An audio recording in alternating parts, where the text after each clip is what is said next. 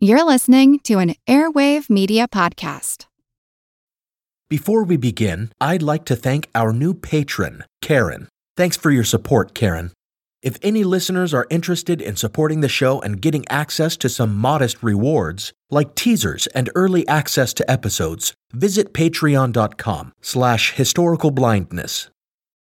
For the ones who work hard to ensure their crew can always go the extra mile, and the ones who get in early so everyone can go home on time, there's Grainger, offering professional-grade supplies backed by product experts so you can quickly and easily find what you need. Plus, you can count on access to a committed team ready to go the extra mile for you. Call, click Grainger.com, or just stop by. Grainger, for the ones who get it done.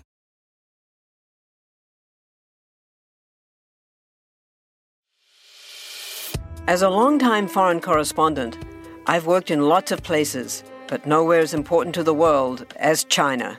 I'm Jane Perlez, former Beijing bureau chief for The New York Times. Join me on my new podcast, Face Off, U.S. versus China, where I'll take you behind the scenes in the tumultuous U.S.-China relationship. Find Face Off wherever you get your podcasts. On to the show.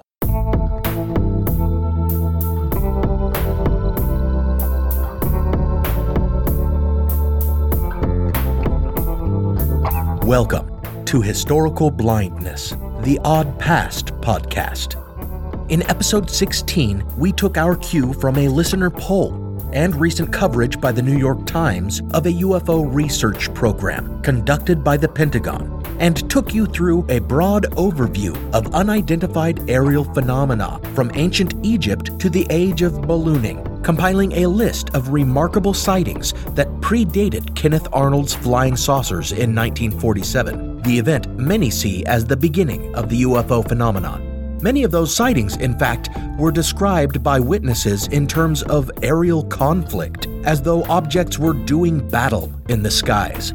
Therefore, in this blind spot, we will take a look at one more incident that just preceded Arnold's saucer sighting, a mid-20th century event that involves, by almost any interpretation, an unidentified flying object, and which resulted in significant military conflict. This occurrence fits nicely into the theme of the show, as in memory and records, it has been reinterpreted and debated, its true nature obscured by mystery, hoax, and legends.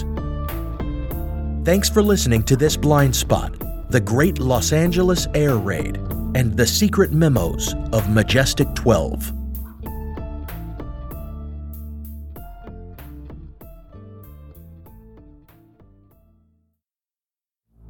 At a little after 3 in the morning, on February 25th, 1942, the height of World War II, anti-aircraft batteries stationed around defense plants on the coast of California began firing and didn't let up for almost an hour, discharging 1,433 explosive shells.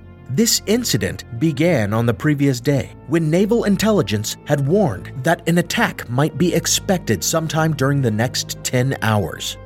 Expectation turned to official alert after blinking lights and flares were spotted near defense plants, but eventually the alert was rescinded. Then, in the early morning of the 25th, radar picked up something 120 miles off coast, headed toward Los Angeles. At 2:15 a.m., artillery batteries readied themselves to fire, and at 2:21 a.m., with the object closing the distance to only a few miles, LA went into a blackout. If this was an air raid, they were not about to light up targets for enemy bombers. Strangely, the object then disappeared from radar, but a number of reports of aircraft had artillerymen on edge, and a sighting of a balloon with a red flare over Santa Monica caused some batteries to open fire. After that, the skies were filled with bursting shells and smoke, and the city came awake to the ack-ack sound of heavy ordnance shattering the quiet night. No one was thinking straight. They turned on their lights despite the blackout, and they went out of doors to search the skies. Some claimed to see swarms of planes moving at high speeds, while others saw slow-moving balloons. The artillerymen, meanwhile, searched the maelstrom above for their UFO target and, believing they saw it, fired, only to find their shells had no effect on whatever it was they thought they had seen. Nevertheless, destruction did ensue, below if not above. There were 5 deaths and numerous injuries, and reports indicated that the wreckage of downed aircraft had fallen into the streets. Within an hour, the artillery fire relented, and eventually, by the light of dawn, the devastation could be surveyed. But that bright morning light showed something unexpected. There had been no downed enemy planes, only fallen shells. Deaths had been from car crashes, people driving in a blackout with their eyes on the sky instead of the road, and one from a heart attack in the panic.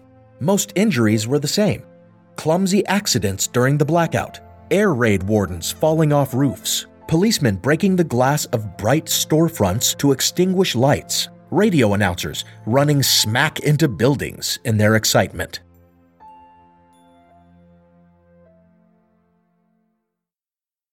When all was said and done, evaluations of the incident varied wildly.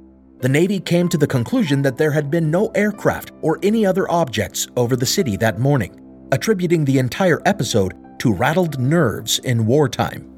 Listeners may liken this to the recent scare experienced by Hawaiians when they received a warning of an incoming missile that didn't actually exist.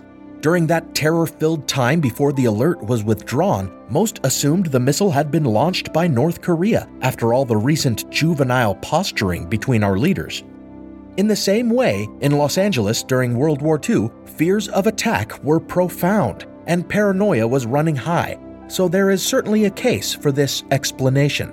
To illustrate the paranoia that had gripped the nation, not even a week earlier, President Roosevelt had signed an executive order allowing the Secretary of War and other commanders to designate military areas from which any individuals deemed to be threats to national security might be excluded.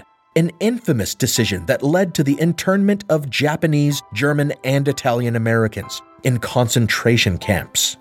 Indeed, during the supposed air raid itself, the sheriff actually detained Japanese gardeners on suspicion of signaling enemy aircraft. And the fact that naval intelligence had alerted coastal personnel to the possibility of an imminent attack on the 24th also supports the war nerves theory. Everyone was expecting something to happen that night, and for good reason, as the day before, in response to a presidential speech, a Japanese submarine had surfaced off the coast north of Santa Barbara and shelled an oil refinery. This act of provocation had caused some Japanese Americans to predict an imminent attack on LA, perhaps setting the entire chain of imagined events into motion. While insisting there had been no attack, Frank Knox, the Secretary of the Navy, did indicate that the threat of just such an air raid remained very real, prompting him to recommend moving industries vital to the war effort inland.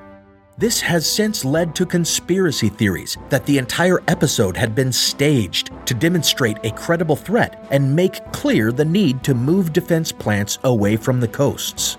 But this proposition doesn't withstand scrutiny, as no further proof of a threat was needed. A Japanese raider surfacing off our shores and shelling a gasoline plant important to the military surely would have been evidence enough that coastal targets were vulnerable.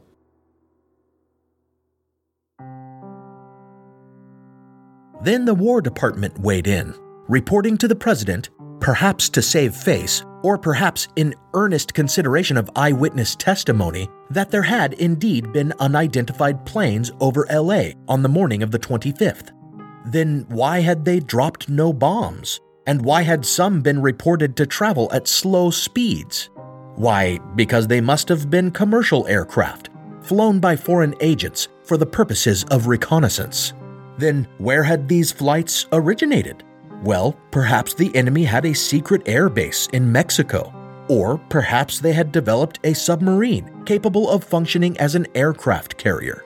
Now, for the Secretary of War to suggest this, we must have had intelligence regarding such vessels, as the Japanese were indeed developing a submarine aircraft carrier. But they didn't go into production until 1943, and weren't completed until 1945, which rules out the possibility that they lay offshore of LA that night, launching bombers into the sky. That left the theory of a secret Mexican airbase, which common sense tells us can't be true, as no further air raids were ever scrambled from this theoretical installation. And if it existed, the Japanese surely would have used it to full advantage before the end of the war. Regardless of the embarrassingly public suggestion that the entire incident had been a case of nervous trigger fingers and mass hysteria, the atmosphere of paranoia persisted and even grew worse. Within a month, Japanese internment was being enforced.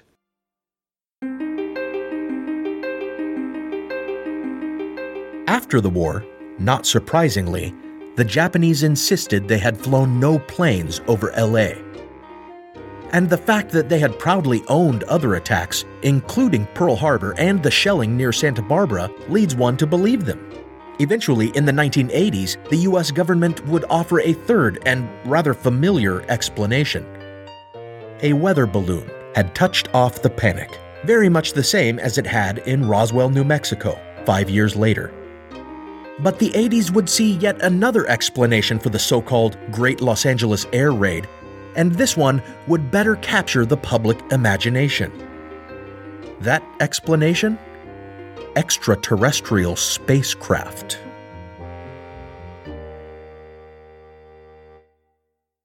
Hello, it is Ryan, and we could all use an extra bright spot in our day, couldn't we? Just to make up for things like sitting in traffic, doing the dishes, counting your steps, you know, all the mundane stuff. That is why I'm such a big fan of Chumba Casino. Chumba Casino has all your favorite social casino-style games that you can play for free anytime, anywhere with daily bonuses. That should brighten your day a little. Actually, a lot. So sign up now at chumbacasino.com. That's ChumbaCasino.com. No purchase necessary. VGW Group. Void where prohibited by law. See terms and conditions. 18+. Do you find yourself captivated by the inexplicable, entranced by enigmas, and tantalized by the unknown? We are Shane and Josh Waters, brothers who will weave you through tales that have mystified us for years. From haunted hotels to inexplicable disappearances. Our episodes offer you a panoramic view of the world's greatest mysteries, leaving no stone unturned, no clue unnoticed. With a gripping narrative, we invite you to join us on a journey into realms of the unexplained. We're unraveling the mysteries that have perplexed humanity for ages. So, armchair detectives, curious minds, and seekers of the strange, it's time to put on your headphones and dim the lights. Dive into the uncanny world of the Mystery Inc. podcast and prepare for a journey into the unknown that you'll never forget. And remember, some mysteries are better left unsolved, but not unexplored.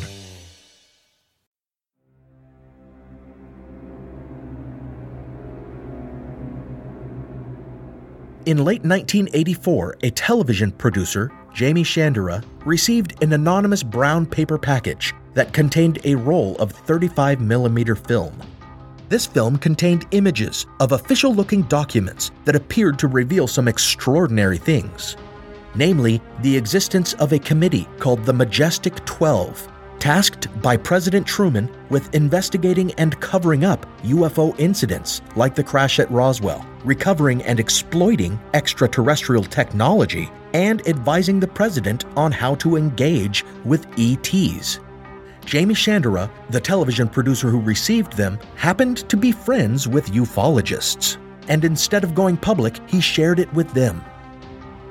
These documents were held close to the vest and only revealed in small pieces, making the rounds among other ufologists until, in reaction to the intentions of competing ufologists to publish portions of the Majestic 12 papers, Bill Moore and Stanton Friedman, the ufologist friends of Shandera who had all the papers, went public with them as well as with their further research.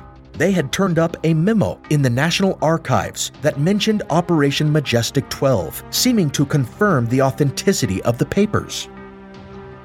Among the many Majestic 12 documents that came out in this time was a memo supposedly written by General George Marshall, head of the armed forces, to President Roosevelt, claiming that after the Great Los Angeles Air Raid, 2 unconventional aircraft were recovered. The document shared the determination that the craft were, quote, not earthly, end quote, and probably, quote, of interplanetary origin, end quote.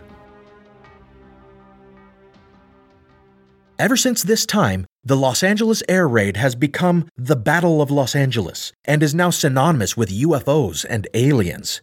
A cursory search of the internet pulls up numerous examinations of the famous photograph from that night, with searchlights trained on one spot in the sky, running it through different filters and enhancements to reveal that a domed saucer can be seen caught in the spotlights. The only problem is that photograph has been altered from the original, and the Majestic 12 documents were long ago systematically debunked. The simple fact that their recipient, television producer Jaime Shandera, was associated with ufologists and contacted them immediately before he had even developed the film throws doubt on the documents from the beginning.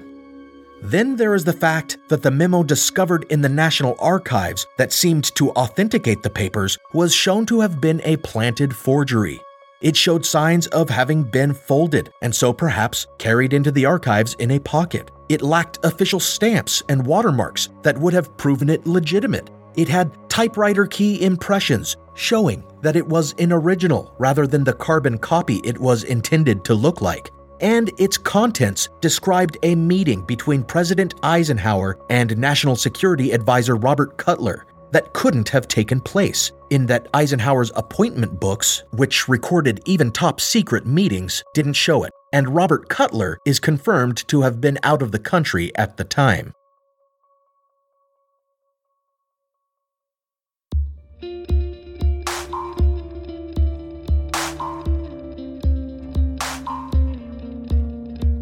Most of the work of debunking the Majestic 12 mythos has been done by noted skeptic Philip J. Klass. His coup de grace, it seems to me, came when he uncovered the fact that one of Shandera's ufologist friends, Bill Moore, had actually spoken previously about his plans to forge top-secret documents to encourage those with real knowledge to come forward.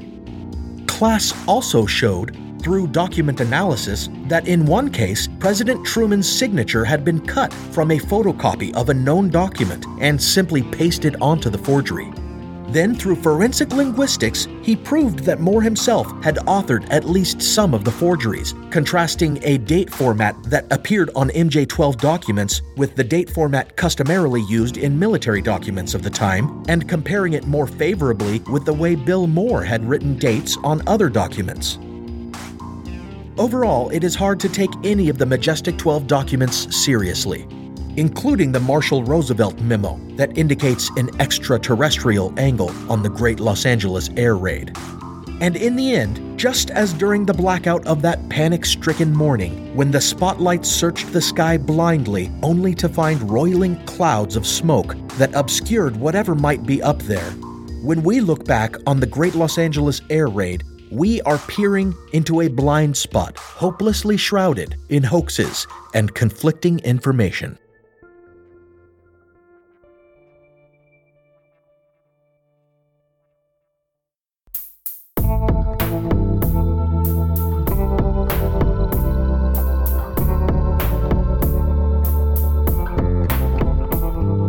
Thank you for listening to Historical Blindness. I'll try to keep this back matter short.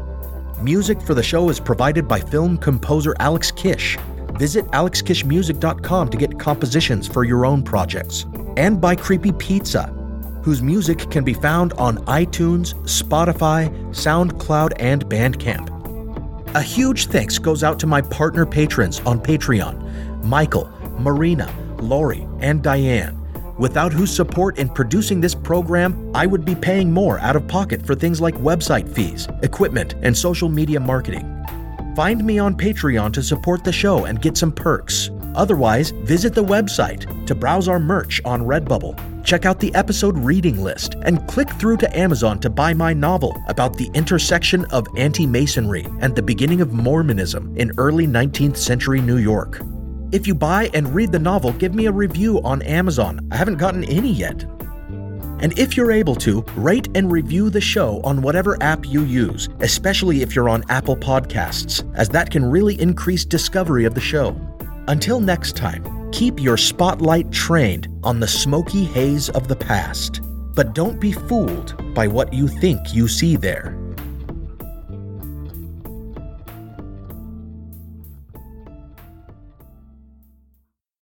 Without the ones like you, who work tirelessly to keep things running, everything would suddenly stop.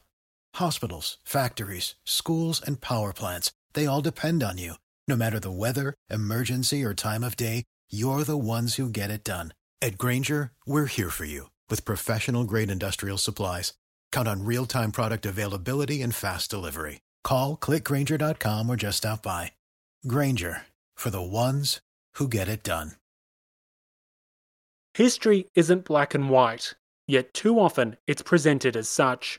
Grey History, The French Revolution is a long-form history podcast dedicated to exploring the ambiguities and nuances of the past. From a revolution of hope and liberty to the infamous Reign of Terror, you can't understand the modern world without understanding the French Revolution. So search for the French Revolution today.